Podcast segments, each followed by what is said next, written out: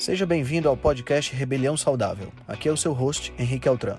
Esse podcast é o resultado da minha busca por uma maneira crítica de pensar, analisar fatos e nunca, nunca mesmo se conformar com o senso comum. Aqui você irá encontrar questionamentos, ceticismo inteligente, análise crítica e conhecimento, tudo isso regado com muita leveza e bom humor. Irei entrevistar personalidades de diversas áreas para um bate-papo com uma troca franca de ideias. Prometo a você que sempre pensarei fora da caixa para levar informações relevantes, de aplicabilidade imediata, além de muita inspiração. Junte-se a nós. Ser saudável é a melhor maneira de se rebelar contra o sistema. Então, vamos começar, né? Tem, tem uma galera já entrando, né? Vamos começar. Sobre o que, sobre o que nós vamos falar hoje? Vamos falar falar sobre quarentena, né? Pra variar. Dá boa noite aí pro pessoal, Gabi. Se apresenta, já que eu entrei boa na. noite, pessoal. Boa noite, dona Márcia. Silvana, Cris. A, a Rô Barreto, ela me segue, a gente troca muitas ideias. Ah, é, ótimo. Vamos, vamos Quem é fazer. sua amiga? Não. Deve ser tua. Ah, sei que você segue. É, deve ser minha. Eu acho que dá legal pra gente fazer, Gabi, além da gente, da gente bater um papo aqui sobre essa questão da quarentena e do dia a dia, melhores alimentos pra gente ter, eu acho que fica legal também a gente responder as perguntas do pessoal, né? Na medida que eles forem, que eles Sim, quiserem sim. interagir, Sim. né? Eu acho que é bem legal, Sim, né? sim, com certeza. Ótimo, acho uma ótima ideia. É, fala é, pra gente é, qual foi a ideia dessa live, de onde partiu, né? Quem foi que convidou a gente, na verdade. E Certíssimo. qual é o objetivo, qual é o tema, para o pessoal entender um pouco. A gente fez uma outra domingo, né? Aham. Pode contar que é a mesma. Então, muito bom. Ah, bom, ah, eu tenho uma amiga, a Tice, Ticiana, que ela trabalha na- no setor de estágios da Uninasal, né, aqui em Fortaleza, aqui no Ceará. E a gente já se conhece há algum tempo e ela pediu pra, pra gente fazer essa live, né, pediu na, no final de semana pra gente fazer essa live sobre, um pouco, falar um pouquinho sobre o dia a dia de alimentação na quarentena e tudo mais. Eles estão fazendo várias lives de, de- com vários assuntos diferentes e ela pediu que a gente abordasse esse tema. Então eu sou aluno da Uninasal, né? E como eu a conheço, então acabou que encaixou aí a, a, a, a demanda, né? E eu que gosto de falar sobre esse assunto. E aí como ela viu que a gente escreve o livro, né? Que a gente escreveu o livro, que a gente está tá divulgando o livro, ela também achou interessante a gente divulgar essa, essa parte também. Então aí acabou surgindo a ideia dessa live, né? Uma live que, assim, nós não estamos no canal da Uninasal, mas foi uma live que foi convocada pela Uninasal. Ótimo, bom demais. Vamos tentar falar um pouco dos aspectos positivos, né? Mudar um pouco, trocar um pouco esse olhar de, de dor, recolhimento, depressão e tudo mais que a gente tem escutado sim, por aí. sim. Eu, te- eu fiz uma coisa bem legal que foi é, realmente tirar os telejornais da minha vida. Eu vejo um ou outro do meu dia a dia.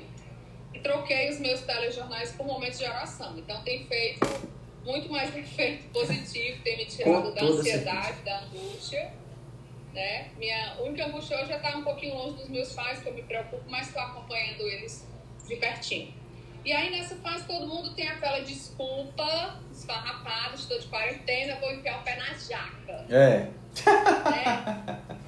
Então, então é, vamos falar de alimentos e nutrientes importantes e essenciais nesse momento de quarentena, né? Já que o objetivo é falar de nutrição e gastronomia sim. juntos. Que tipo de alimento a gente não pode deixar de ter em casa, não pode deixar de consumir? Eu achei, eu achei muito legal essa, essa, essa introdução que você fez, Gatinha, falando dessa questão da, de você ter trocado os telejornais por momentos de oração. O que te levou a fazer isso? Vou devolver uma pergunta, depois eu respondo a outra.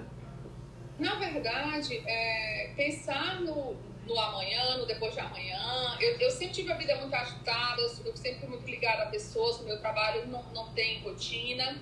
Um dia eu tô num lugar, outro dia eu tô no outro, eu tô fazendo uma festa aqui, outra. Então tudo isso parou. Eu fui obrigada, como todo mundo, Aham. a parar repentinamente, sem programação. Eu parei, inclusive, numa tarde eu estava com tudo pronto para ir dar aula, com tudo dentro do carro, eu ia só me trocar. Eu recebi a ligação para, foi tudo cancelado. Então, tudo isso começou a me causar muita angústia, como eu acho que muita gente em casa tem momentos assim. Eu também oscilo ainda, mas hoje consigo estar mais, mais equilibrada. Né? E aí você começa a ver tantas notícias, eu já dou no nível que se eu, se eu olhar pra televisão e falar assim, o novo coronavírus, eu digo novo, como novo? Não fala disso, não tem mais nada novo.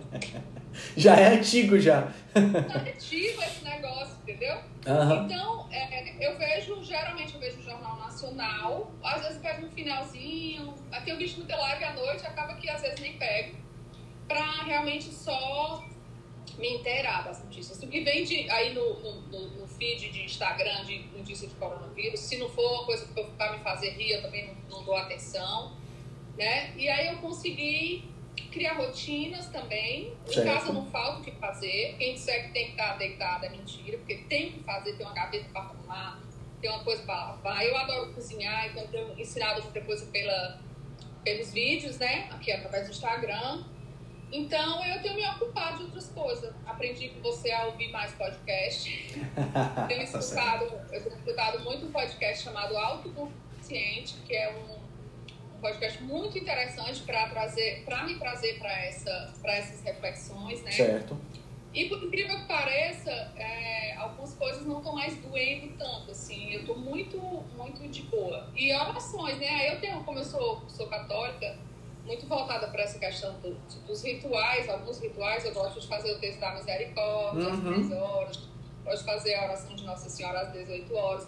Então eu tenho tentado fazer isso, isso tem realmente trazido um, um acalanto, assim, para mim. Tem, tem dado um certo conforto, né? Tem, de manhã geralmente eu, eu faço uma meditaçãozinha, acordo, venho aqui pra sala, aí sento, faço essas respirações, boto uma musiquinha. Certo. E aí começo bem, na maioria das vezes começo bem. Aí a dona Márcia dizendo, "Pô, vocês já estão? É. É, dona Márcia, tive que. Olha, acho que essa quarentena é, cê- tá servindo pra muita coisa, né? Pra mim, muito aproximar mais de Deus. Eu já tive um tempo de muita intimidade com Deus, tava um pouquinho distante e agora estou de novo bem pertinho dele de novo. Eu acho que a gente tem muita coisa para aproveitar nesse momento, porque a gente vive vidas, a gente vivia, né? Vidas tão corridas, tão cheias de atribulações, onde a gente não prestava atenção nem em si, nem no nosso ambiente, né? A gente acabava é, passando por cima de alimentação, passando por cima de exercício, passando por cima de meditação, de oração, passando por cima de tudo, em nome Às vezes uma pequena atenção com as pessoas que estão perto, né? Exatamente, né? E a gente passava por cima disso tudo e agora com essa quarentena a gente foi literalmente obrigado a, né, de- chegaram pra gente e disseram assim, ok, dá uma sacudida e diz, ok, vamos reestruturar toda essa história. E eu vejo que muitas vezes é exatamente por isso que tem tanta gente que está desestruturada com a quarentena, porque quebrou essa questão da rotina, né? Então essa é uma das coisas que eu, por exemplo, tô, tive que refazer e eu acho que essa é, é uma dica fundamental, que é você refazer a, a, uma rotina, né? fazer uma nova rotina, né? para que você possa ter a, a, a, sua, a sua. Porque nós, nós seres humanos somos seres de rotina. Nós não somos seres que acordam e não sabem o que, vão fazer, o que vamos fazer. Né? Então é importante a gente ter uma certa rotina. Eu acho que nesse momento agora é fundamental a gente trabalhar essas, essa, essa capacidade né? e estabelecer novas rotinas. E quem sabe, quando a quarentena acabar, parte dessa rotina não, não, não pega, né? não, não, não gruda e a gente acaba tendo, então, no seu caso, por exemplo, a, a oração e a, e a meditação, né? no meu caso também a meditação, e a gente acaba encaixando isso de uma maneira melhor no nosso dia a dia e sai renovado, né? Sim, então acho que a gente vai ter, ter, ao final de tudo, a gente vai ter muito mais ganhos, né? Sim, Depois a gente vai conseguir enxergar que a gente teve ganhos com a quarentena. Apesar de tantas perdas financeiras, né? Tem Aham. o, o apartamento, a falta de contato com as pessoas. Eu sentindo muito falta das minhas alunas, das minhas rotinas de, de dar aula de centerbox. Mas tentando me adaptar e acreditando que isso vai ser passageiro. Isso é, passageiro. E a, e, a, e a vantagem que a gente tem hoje de poder conversar com todo mundo, né? Assim, fazendo uma live e tudo mais, essa, essa é uma, uma coisa que facilita um pouco, né? Então vamos entrar no tema, né? Vamos entrar no tema da alimentação, né? A gente tem, a gente tem então muita coisa para conversar sobre alimentação. O que é que a gente a pergunta que você fez foi exatamente essa do que é que a gente deve ter na nossa na nossa geladeira, né? E eu queria começar O que não pode faltar. o que não pode faltar, essencialmente o que não pode faltar. Eu queria começar é, fazer tentando é, passar Peraí, ó, peraí, só um minuto. Ah. Mary, beijo, Mary. Mary é minha aluna do Centerbox, ó. Falando aqui nas minhas alunas, Beijo, Meire. Legal, legal. Elas te acompanham mesmo, né? É. Bom, então a, a, a, eu queria, antes de falar sobre o que é que não pode faltar, é, eu queria fal falar sobre um tópico que está muito é, relacionado com tudo isso que a gente está vivendo e com alguns números que me deixaram bem, bem, eu não diria assustado, mas me deixou com a antena ligada em relação a toda essa história do, do, do da quarentena barra Covid, né? Que é justamente a, os fatores de risco para as pessoas terem complicações. Né? Porque a gente a está no momento de, de, de algo que pode nos contaminar, que pode nos contagiar, sobre o qual a gente tem muito pouco controle. Né? E tem outras coisas que a gente pode controlar de forma muito mais eficaz, muito mais eficiente, que a gente está deixando correr solto e que tem um perigo iminente muito maior do que o próprio coronavírus. Né?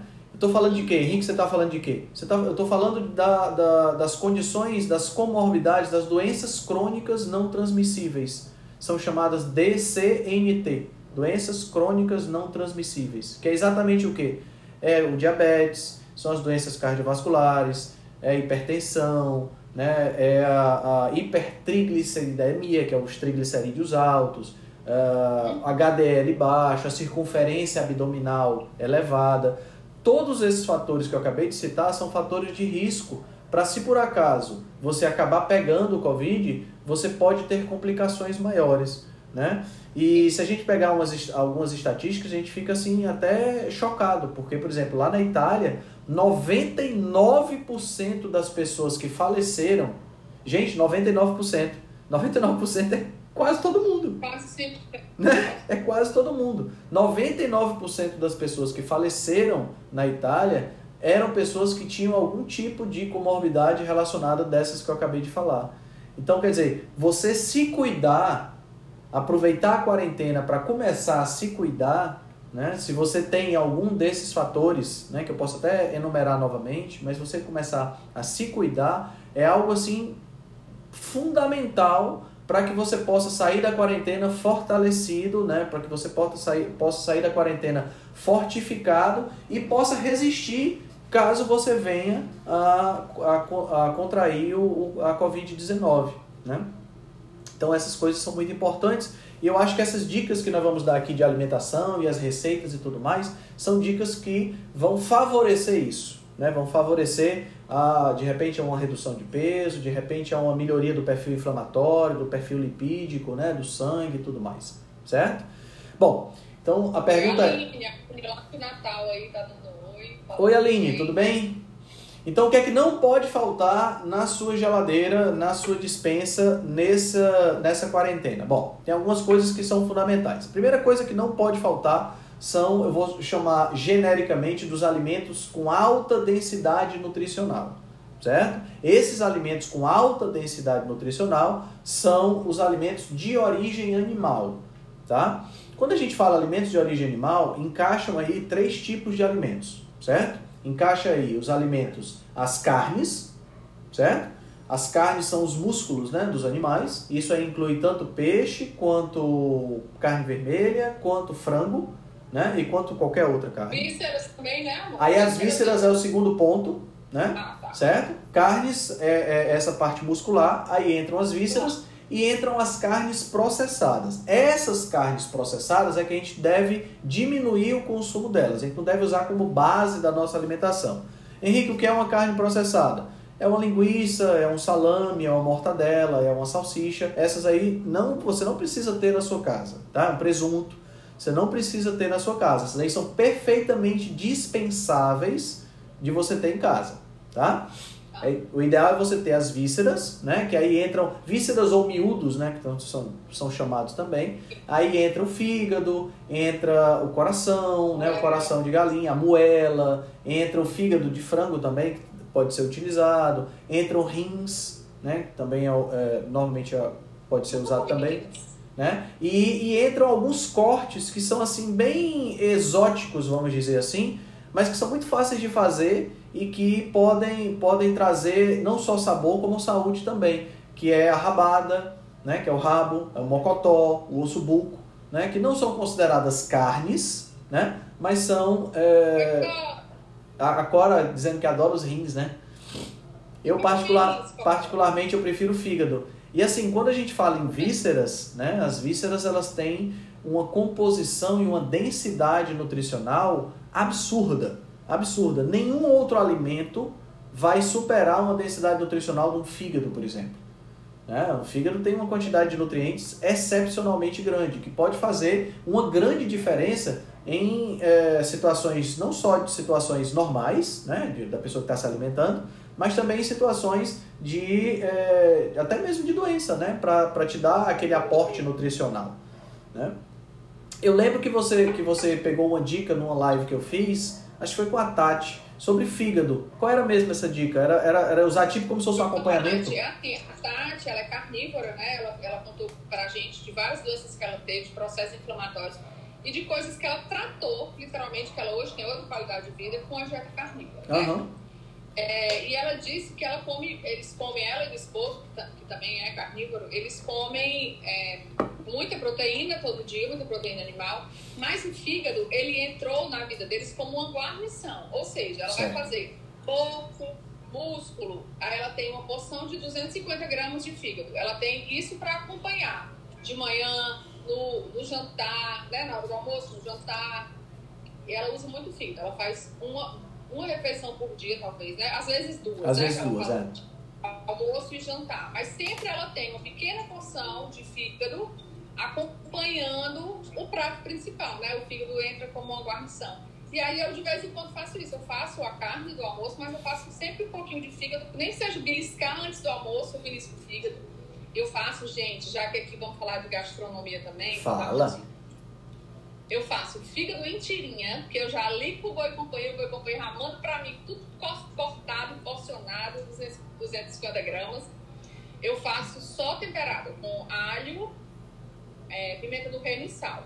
Aí eu passo no azeite, eu não uso óleo, né? Aliás, eu não uso óleo pra nada. Vamos convidar quem puder tirar o pouco da sua vida, óleo vegetal, óleo de milho, canola, girassol, algodão. Pode tirar. Vamos já falar, vamos, agora que você tocou nesse assunto, vamos é, falar sobre ele já já.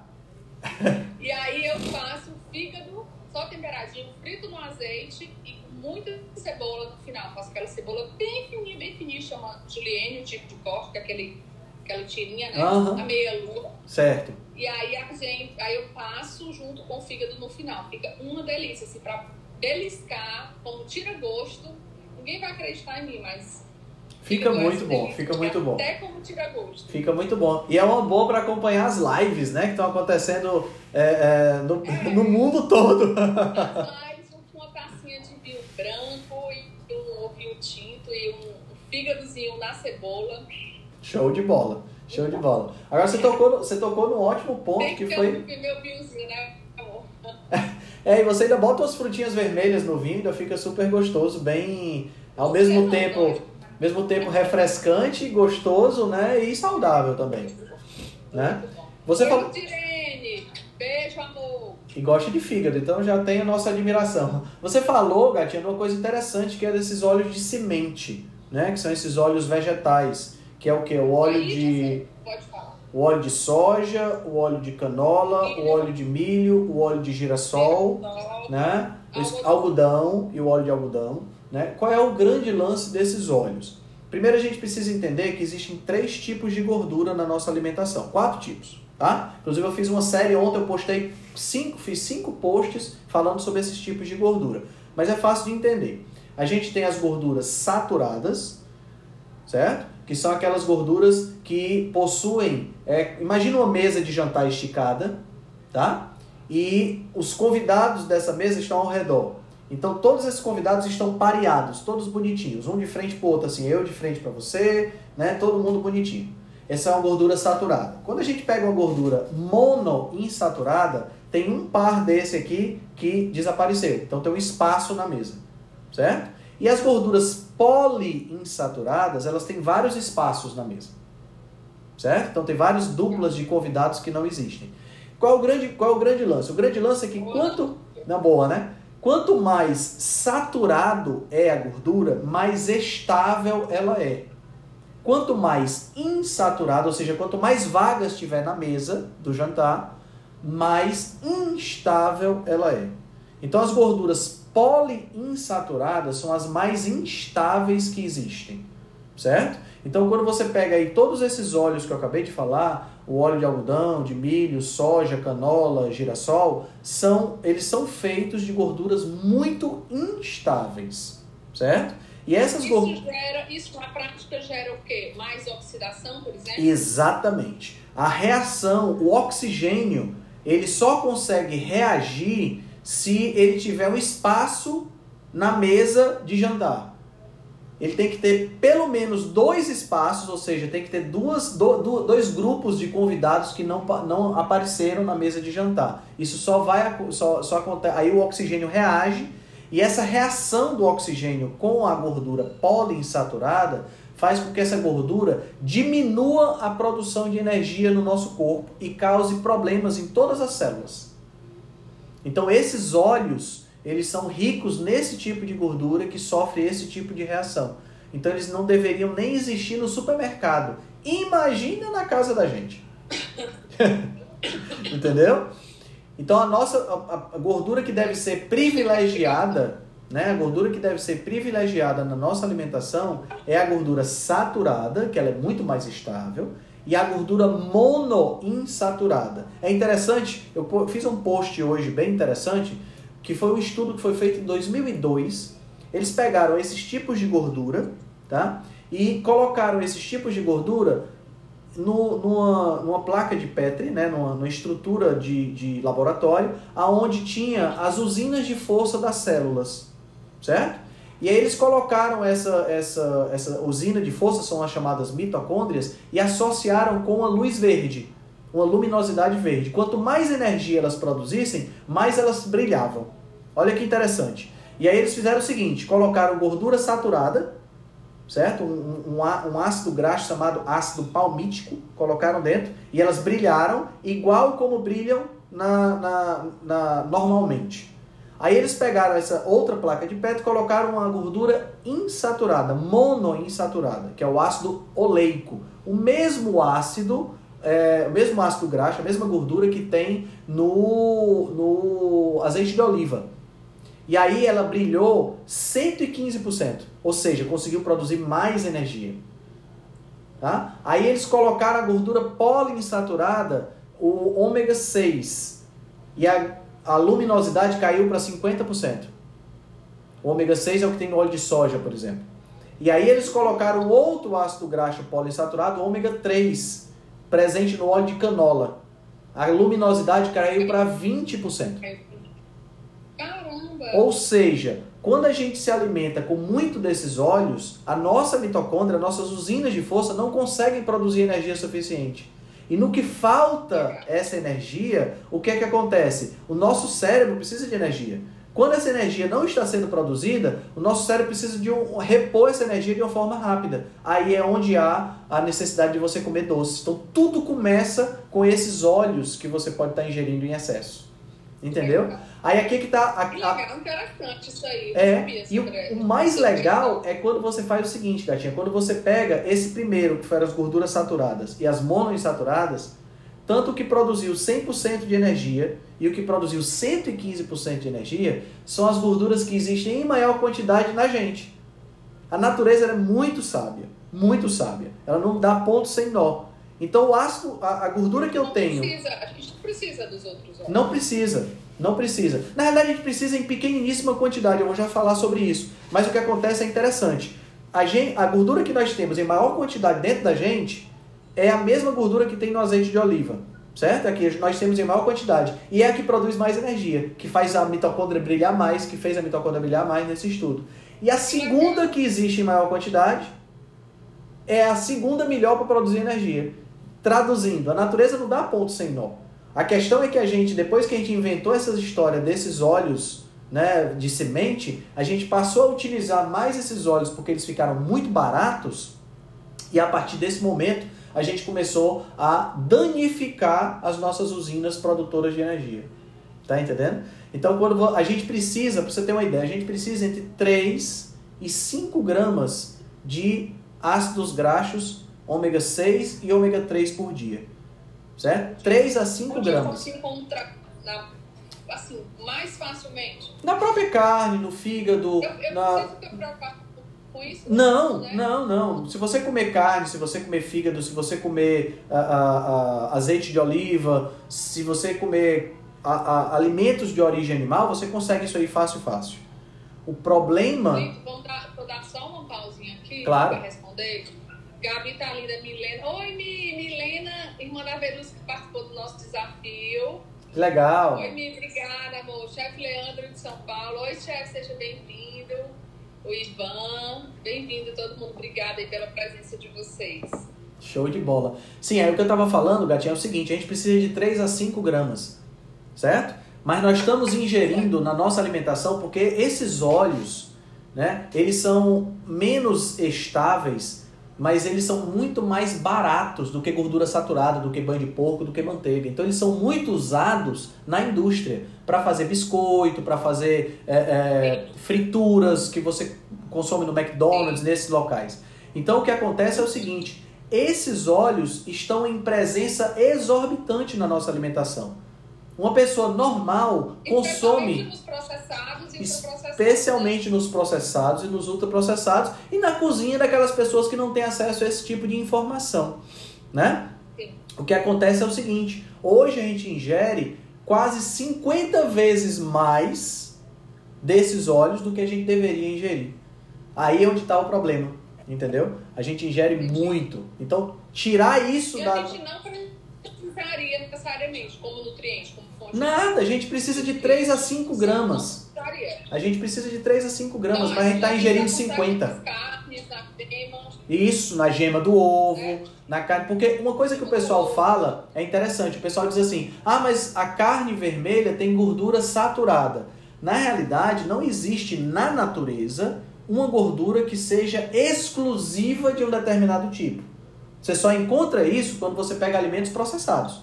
O óleo que está lá na prateleira do supermercado. Mas se você pegar o abacate, se você pegar a, a oliva, a azeitona, o próprio azeite de oliva, que é um alimento de baixíssimo Né? processamento, né? se você pegar a gordura da picanha, se você pegar o fígado, lá você não tem só gordura de um tipo, você tem um mix dos três tipos de gordura. A saturada, a insaturada, monoinsaturada e a poliinsaturada. Então você nunca vai comer gordura exclusivamente saturada. E o erro muito comum que as pessoas cometem é achar que gordura saturada é só gordura animal. Não. O alimento que mais possui gordura saturada proporcionalmente é vegetal, é o coco. Pois é, isso que eu ia perguntar. O coco é saturado? O coco tem quase 90% de gordura saturada. Que legal. Tá entendendo? Por isso é que quando você coloca, a, a- pega o óleo de coco a temperatura ambiente, ele normalmente é sólido. Porque a gordura saturada, ela normalmente é sólida. É, verdade. Que é uma possibilidade que a gente tem de substituição dentro da cozinha também. Usar a banha, usar a manteiga. Pronto, era isso que eu queria. Aí entra a sua parte. de coco. Né? O que é que você consegue falar para a gente substituir esses óleos que a gente já viu que são óleos deletérios? É, a- o óleo de coco, eu gosto muito de usar ele para algumas preparações, especialmente as preparações mais, mais doces, mais, mais frutas ou, ou algo. Porque na verdade, o que, que acontece com óleo de coco? Eu já me acostumei. Para algumas coisas eu uso super de boa, mas ele tem muito sabor residual. Então, Verdade. tudo que você usa uma grande quantidade, você vai tudo vai virar gosto de, de coco, né? Ah, o meu pãozinho low carb que eu faço com azeite. Pode botar óleo de coco? Pode, mas entenda que você vai ter um, um perfume de coco predominante, Verdade. né? Mas é, é muito legal, eu adoro é, trabalhar com ele para um refogadinho. Tem coisas que combinam muito, por Uhum. exemplo, quando eu faço peixe, que eu ponho leite de coco tipo peixadinha, ele é um ótimo para refogar o alho, né? É. Então tem algumas preparações que elas acolhem muito bem o, o óleo de coco. Tem outras que não, porque senão você vai ficar com o fígado acebolado com gosto de óleo de coco. Vai sim, Isso. indubitavelmente, né? Aham. Ó, Patrícia, Patrícia é irmã da Verusca e da Milena, ela tá dizendo que também vai participar do desafio, porque ela foi a única irmã que não participou. Ah, tá certo. A gente te avisa, Paty. Agora, Gabi, e a manteiga, a, a banha, também podem substituir esses óleos sem nenhum problema, né? Banha é fantástica. A banha é fantástica. A banha, quando a gente quer fazer um torresminho assim de tira-gosto, a gente usa banha. Aham. Fica muito bom. É, fica muito bom. E a gente pode usar, a Cora deu aí várias dicas, ela estava falando que ela usa, ela substituiu a gordura dela por banha. Certo. Ó, é, mais de três anos não comprou óleo, mas eu já fiz minha banha. Uso azeite, manteiga de garrafa e a banha. São as gorduras que ela usa. Azeite, Ah. manteiga de garrafa. A manteiga de garrafa é a nossa, é a manteiga ghee, né? É a manteiga ghee de antigamente. De antigamente. A hoje é a garrafa. É a garrafa, né? Aham.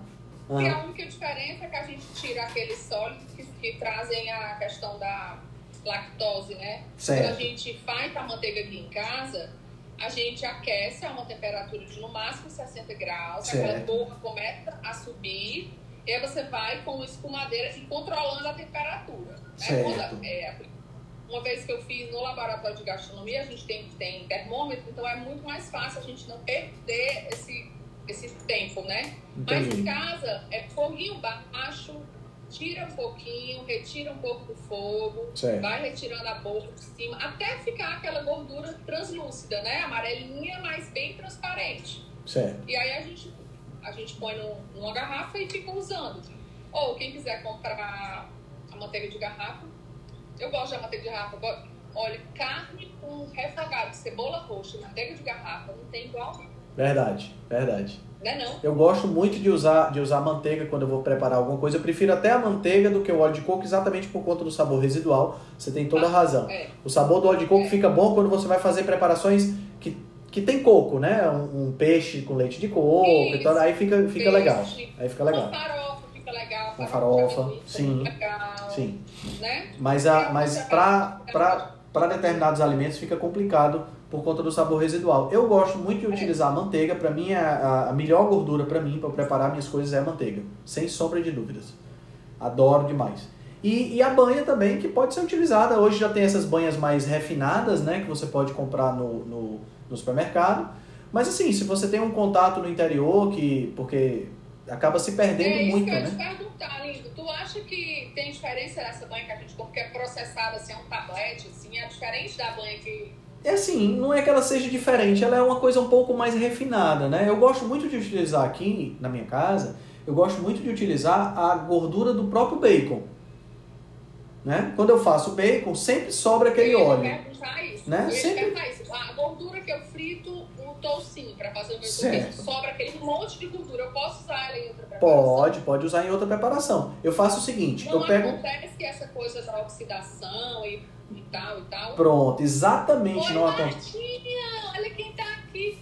Olha que coisa boa. Martinha, bem-vinda, meu amor. Seja bem-vinda, Martinha. Aline também. Você só tá, ó, todo mundo, todo mundo tá lhe chamando de linda. Só, ninguém diz que eu sou lindo. Ó o ciúme desse desse. Mas é lindo. Bom, em relação à gordura do bacon, é muito interessante o seguinte: é lógico que a gente nunca deve superaquecer nada, né? Se eu vou preparar um, um ovo com bacon, por exemplo, né? Ou se eu vou preparar fazer qualquer preparação com o bacon, eu procuro usar um fogo baixo, tá? E pra- justamente para não superaquecer, para não É. aquecer demais. Isso aí pra, é, é para qualquer gordura, independente de qual seja É. tá? Mas como eu quero reaproveitar aquela gordura do bacon, eu uso um fogo baixo, tá?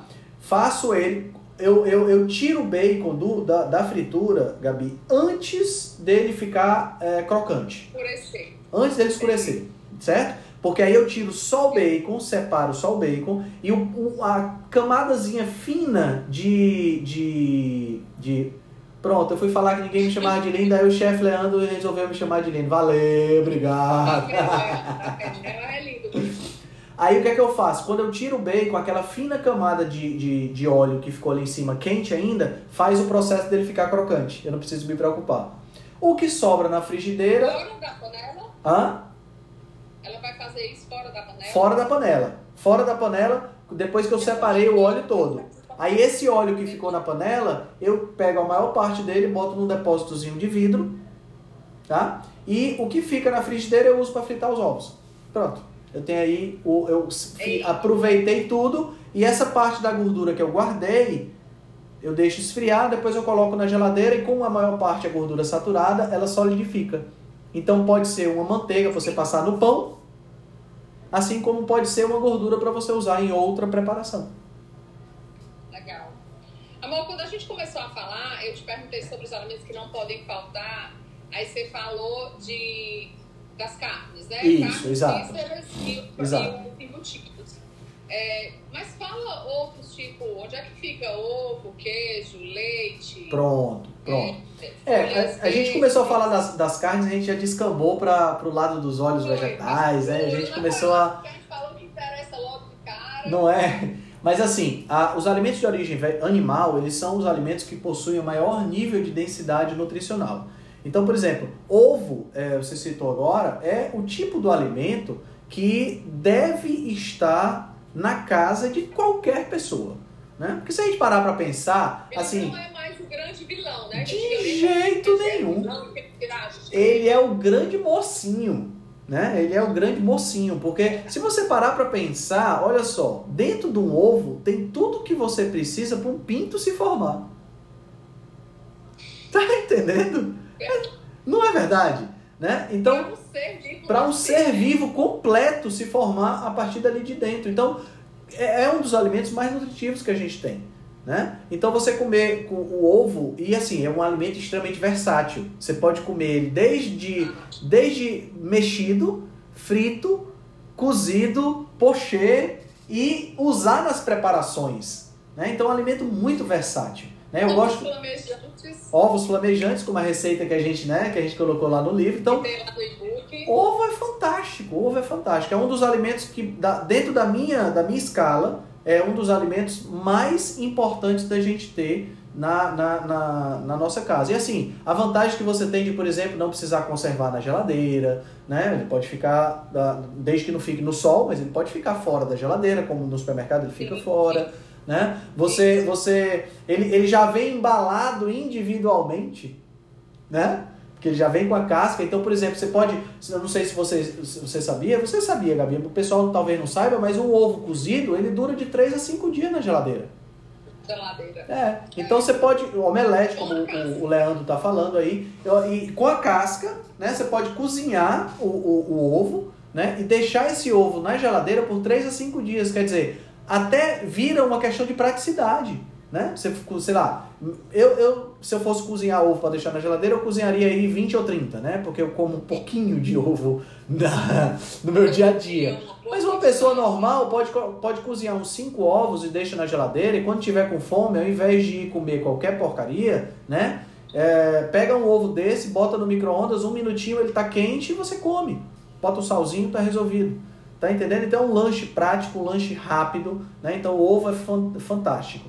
Aí a gente entra nos laticínios, que é uma outra categoria de produtos que se você não é intolerante à lactose, se você não tem problemas com a caseína, né, com a proteína do leite de vaca, então também são alimentos extremamente ricos, principalmente quando você pega os fermentados, né, como os iogurtes, que são ricos em micro-organismos que podem servir de alimento para a nossa flora, para a nossa microbiota. Então é uma, são alimentos excelentes também. E assim, a dica com relação ao iogurte é procurar o iogurte que tem apenas dois ingredientes. Iogurte só precisa ter duas coisas dentro dele, é leite e fermento. Não precisa ter outra coisa, né? Para, grande Cláudio. Qual é esse fermento? O fermento do, io- do iogurte é, são as leveduras, né? São as leveduras, né? São as leveduras. E assim, se você pega um iogurte desse menos processado, né, o que tem só dois ingredientes, você pode inclusive fazer o seu próprio iogurte. Né? Sim, eu Você- faço muito. Deixa eu dizer pro pessoal como é que eu faço. Pronto, claro que eu deixo. Célia, faço, Célia. Bem facinho. Eu pego um litro de leite, boto pra ferver. Aí eu boto o dedo dentro, assim. tá aquecendo, mas não ferveu. O dedo suporta ficar lá um pouquinho e tirar, tá? Certo. Ok. Não precisa ferver, subir, criar uma no seu corpo. Aquecer o leite. Dentro daquele leite eu ponho um copo de iogurte natural, misturo. Tampo ele morno ainda e deixo, eu faço de noite, deixo 12 horas. Certo. Depois de 12 horas ele vai para a geladeira e ele fica mais 8 horas, do. Então, na outra você faz hoje à noite, você vai comer no outro dia de tarde. Certo, certo. E aí já tá no ponto. Sem açúcar, sem nada. Se você quiser que esse iogurte natural vire uma palhada seca, esse iogurte que tá pronto aqui na geladeira, depois de 12 horas dormindo e algumas horas na geladeira, ele vai para dentro de um pano. Eu ponho uma cuscuzeira, ponho um pano, amarro o pano e ele fica ali uns três dias. Pinga todo aquele soro. Vai ficar tipo um iogurte grego, assim, bem pastoso. Bem pastoso. Aí eu tempero.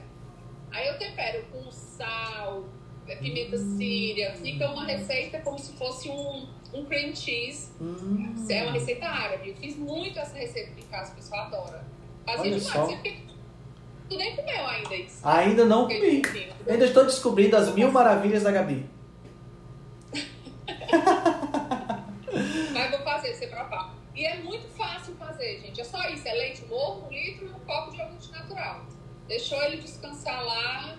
Aí você usar. Aí você faz molho no outro dia com, com, pra fazer molho de saladinho, molho pra jogar em cima de uma, de uma carne, faz um é, molho como se fosse uma maionese, mais, mais encorpado. Certo. Então tem muita coisa para se usar com iogurte. Legal. E em relação a essa questão do soro que sobra, esse soro é riquíssimo em proteína e não vai jogar fora, né? O que é que dá pra fazer com ele?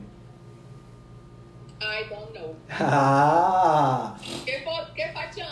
Você sabe, você sabe que esse soro, Gabi, é daí que tira aquele suplemento que você compra lá na loja chamado Whey, né? É desse soro que se tira. Tá entendendo? Então, por isso é que você, por isso é que o Whey é um produto caro, porque você precisa de muito soro para ter aquele pó. Jura? É. O que, que eu faço? Eu bebo? Você- se você quiser, você pode usar em várias preparações, tá? Você pode usar em várias preparações. Pode, pode usar. Você pode acrescentar de volta a coalhada em menor quantidade para incrementar o teor proteico, certo? Você pode fazer, é, você pode utilizar, tá pronto. Você pode utilizar também em é, colocando em vitaminas. Você pode colocar em bolo. Você pode colocar em praticamente qualquer preparação que você quiser. Ele fica uma água, água mesmo, É. na cor de uma clara. Exatamente. Amarelinha. Exatamente. Exatamente. Não é, não é transparente. Né? Não, não, não é transparente não. Não é transparente não.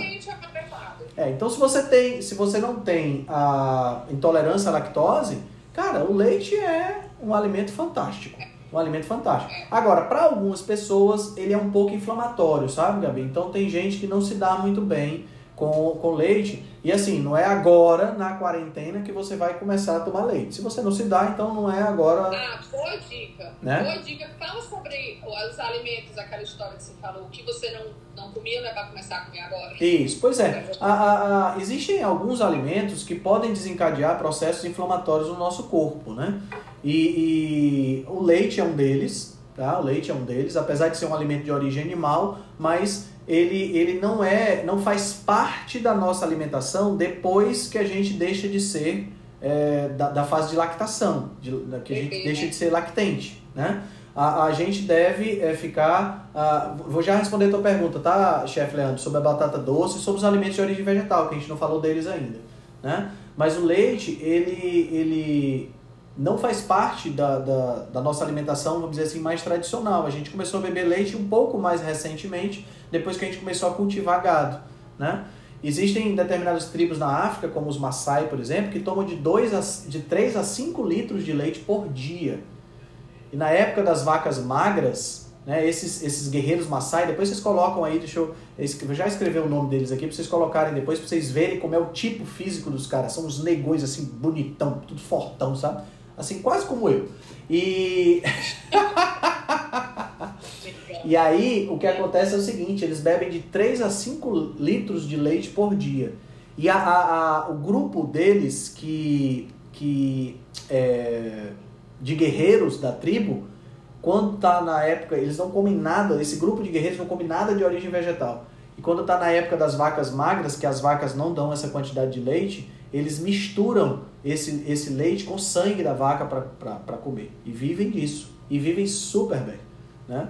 Então não é o nosso caso aqui, mas só para só vocês entenderem que o leite ele não é um alimento tradicional nosso. Tanto é que 68% da população não consegue digerir a lactose, né, depois de adulto. E aí tem a intolerância, pode. Então você não vai.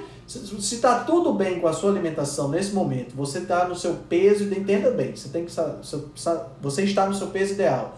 Sua glicemia está legal, seu colesterol está legal, seus lipídios estão legais, você está no seu peso ideal, então não tem por que você mudar agora radicalmente a sua alimentação. Agora, se você está com problemas de obesidade, se você está com diabetes, se tem triglicerídeos altos, agora é a hora de mudar para que daqui a, sei lá, um mês, quando a gente liberar da quarentena, se por acaso, sei lá, Deus o livre de você receber, é, se contagiar com o coronavírus, você já está em forma e não ter mais, a, a, não está mais dentro do risco. Entendeu? Então agora é hora de mudar se você está com determinados problemas. Problema o grande problema nessa fase é o risco, o, o, uh, o vírus, ah. o vírus encontrar a gente é, com a imunidade, né? baixa, mas por quê? Pelo consumo errado de, de refinados, de doces. Exatamente. Né? Exatamente. Dessas gorduras que a gente falou. É. E, e assim, a, a, a, esses 99% na Itália que faleceram, eles tinham, eles iam de qualquer forma, eles iam ter uma situação né, de ter uma probabilidade maior de ter problemas se pegassem uma gripe. Infelizmente, eles pegaram o corona e acabaram vindo a falecer. Né? Mas se eles pegassem uma gripe, se eles pegassem uma qualquer doença que eles pegassem, né, eles iam ter um problema maior. Né? Então vamos lá. Você abasteceu a sua geladeira com os alimentos de origem animal. Tá? Se sobrou espaço, aí você vai colocar o que você gosta de colocar no que diz respeito aos alimentos de origem vegetal. E aí você deve começar por onde? Você deve começar pelas partes menos tóxicas dos vegetais. Quais são as partes menos tóxicas dos vegetais? São as frutas, certo? Os frutos, vamos chamar assim. Por que frutos? Porque existe os frutos, as frutas, que são os frutos doces, e existem os frutos que a gente não chama de fruto, né? Então, fruta, maçã, caju, abacaxi, tudo isso é fruta. Mas nem todos eles são frutos não, tá? Porque uh, o fruto é o quê? O fruto é a estrutura derivada do ovário né, da, da planta, é o ovário hipertrofiado, certo? Então, a laranja é um fruto, a tangerina é um fruto, a uva é um fruto, mas o abacaxi é uma infrutescência. O morango é uma infrutescência. O caju é um pseudofruto. Né? Então, a gente só, só uma, uma questão biológica, né? Bom, no entanto, você deve preferir os frutos, porque os frutos eles foram feitos pela planta para serem comidos e as sementes jogadas, certo? Então, eles são os melhores para você utilizar como alimentos de origem vegetal. Quais são os frutos que não são doces? Pepino, uh, abóbora, tomate, abobrinha, uh, uh, aquele roxo, berinjela, né? Tudo são frutos Sim. não doces, né? Então, a gente chama de verdura, né? A gente não chama de chuchu, né? São frutos. Depois dos... Chuchu é fruto? Chuchu é fruto também, né? Depois dos frutos, em segundo lugar, você coloca os tubérculos, que seriam fontes de carboidrato, mas são fontes de carboidrato não processado, com uma boa quantidade de fibras. Se você tolera bem, se você não está doente, muita atenção, se você não é diabético, não tem problema você comer uma batata doce. Se você é diabético, aí talvez não seja uma boa ideia, talvez seja melhor você restringir os carboidratos. Mas, carboidrato. Isso. É batata doce, batata inglesa, uh, o inhame, a cenoura, a beterraba, todos são estruturas é, vegetais que acumulam carboidrato que normalmente ficam subterradas, né? Que é a reserva do, do, do, do, vegetal, não é na forma de gordura, a reserva do vegetal é na forma de, é, de carboidrato, tá? E aí depois que você tiver colocado isso.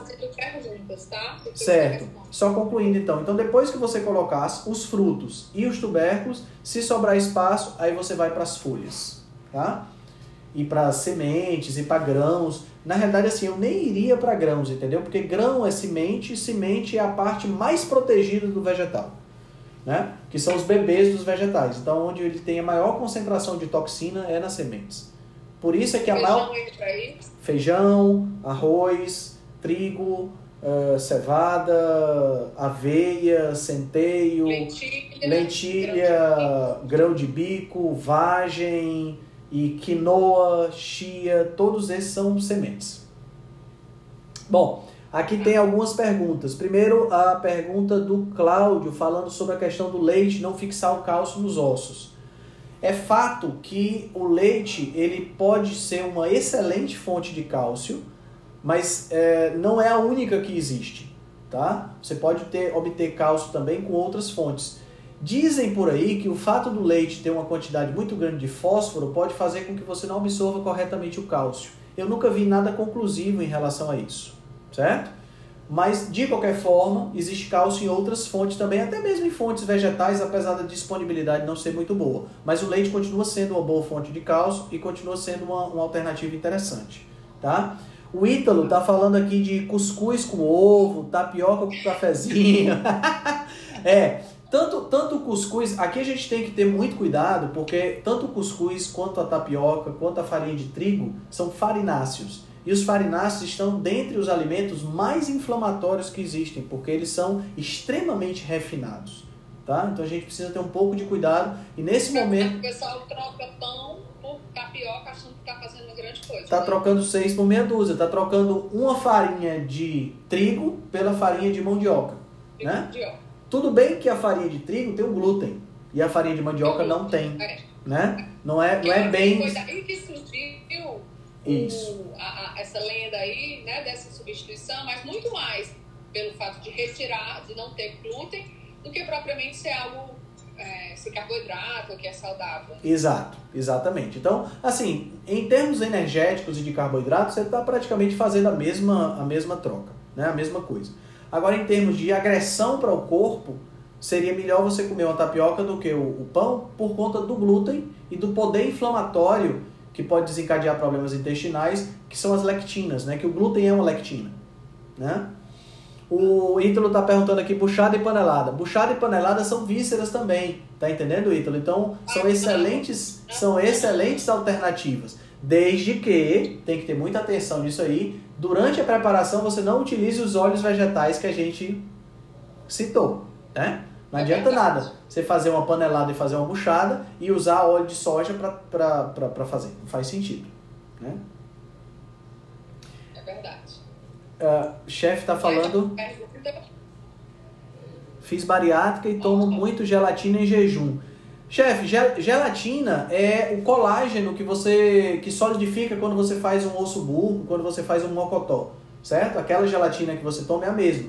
Se você está tomando gelatina sem sabor ou uma gelatina dietética, com, que não tenha corantes, lógico, é, não tem nenhum problema, tá? Agora, eu prefiro é, fazer um mocotó e tomar o caldo, certo? É bem mais interessante, bem Caldo mais de natural. Caldo de ossos, Leandro. Isso, caldo de ossos, que, tá, que é uma outra receita que está no nosso livro, né, Gatinha?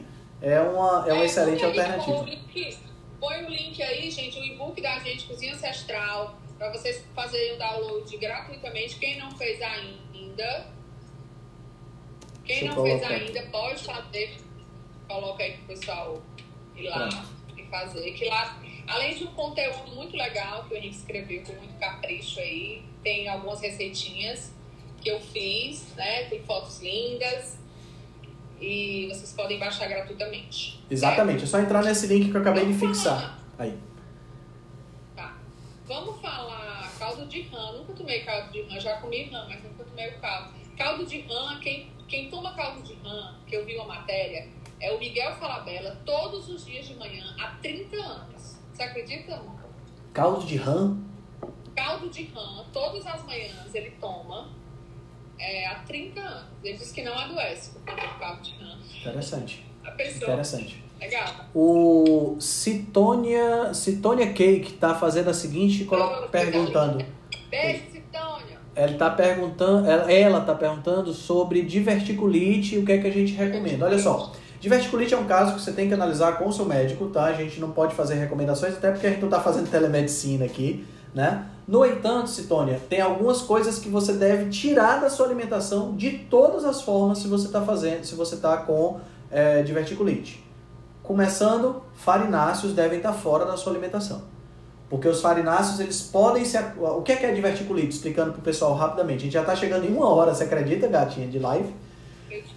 O que é que, o que, é, que é o, o, o que é que é a diverticulite? A diverticulite é o intestino que forma bolsas. Dentro dessas bolsas pode se acumular resíduos alimentares e podem inflamar. Isso é, na realidade isso aqui chama-se diverticulose e quando inflama vira diverticulite, né?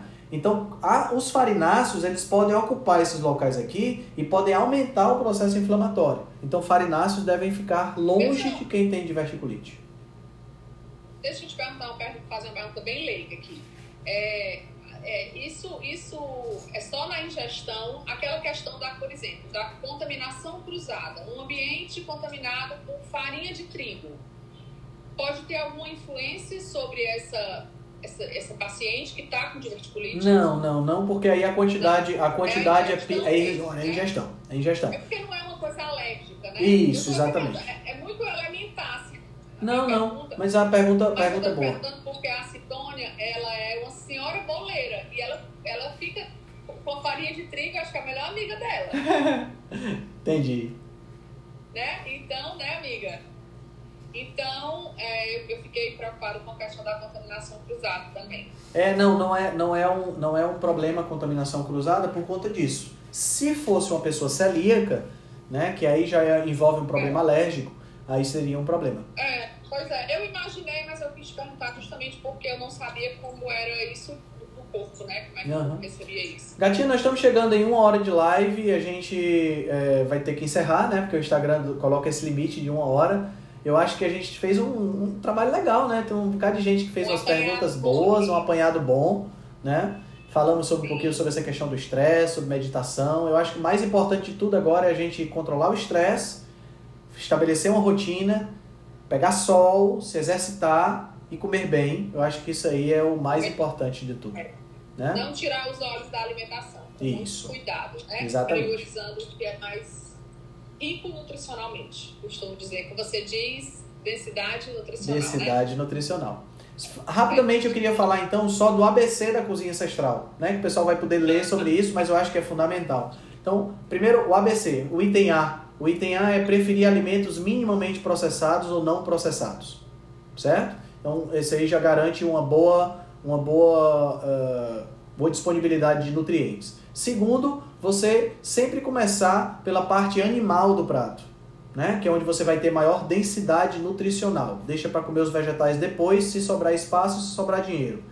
E terceiro, mas assim, tem que ser nessa ordem, tá? O terceiro é você só comer quando tiver fome e procurar comer até a saciedade. Se você cumprir essas três regrinhas, você vai manter seu peso, você vai se dar super bem, você vai passar essa quarentena tranquilo, vai chegar no final da quarentena e ninguém vai, e você não vai estar dizendo assim, meu Deus, essa quarentena me engordou, nada disso. Fica tranquilo, é só você fazer isso aí. Certo? Verdade, verdade. Gatinha, sua Beijo mensagem final pro pessoal. Gente. Beijo para todo mundo agradecer. Obrigada, Perus, pelo. É, chefe Leandro, obrigado, chefe Leandro foi brincadeira, ó, tá a gente ah, show de bola. A gente sabe que é brincadeira, ó. A gente é. adora brincadeira. A gente não pode se levar, a gente não pode levar a vida tão a sério, não, porque, né? É verdade. Colocar mais leveza.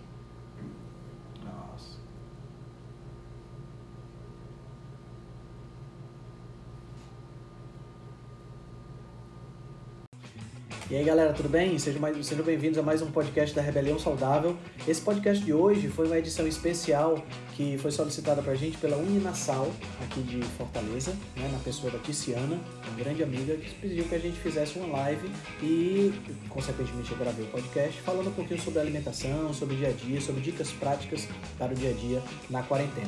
Então fiquem ligados.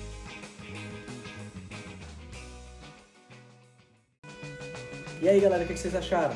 Então a gente teve aí realmente muito conteúdo interessante, né? Muita, muitas informações práticas, umas receitinhas especiais dadas pela chefe Gabi. Aproveitem, né? espero que todos estejam bem nesses períodos assim muito loucos que a gente está passando de quarentena. Espero que você fique bem.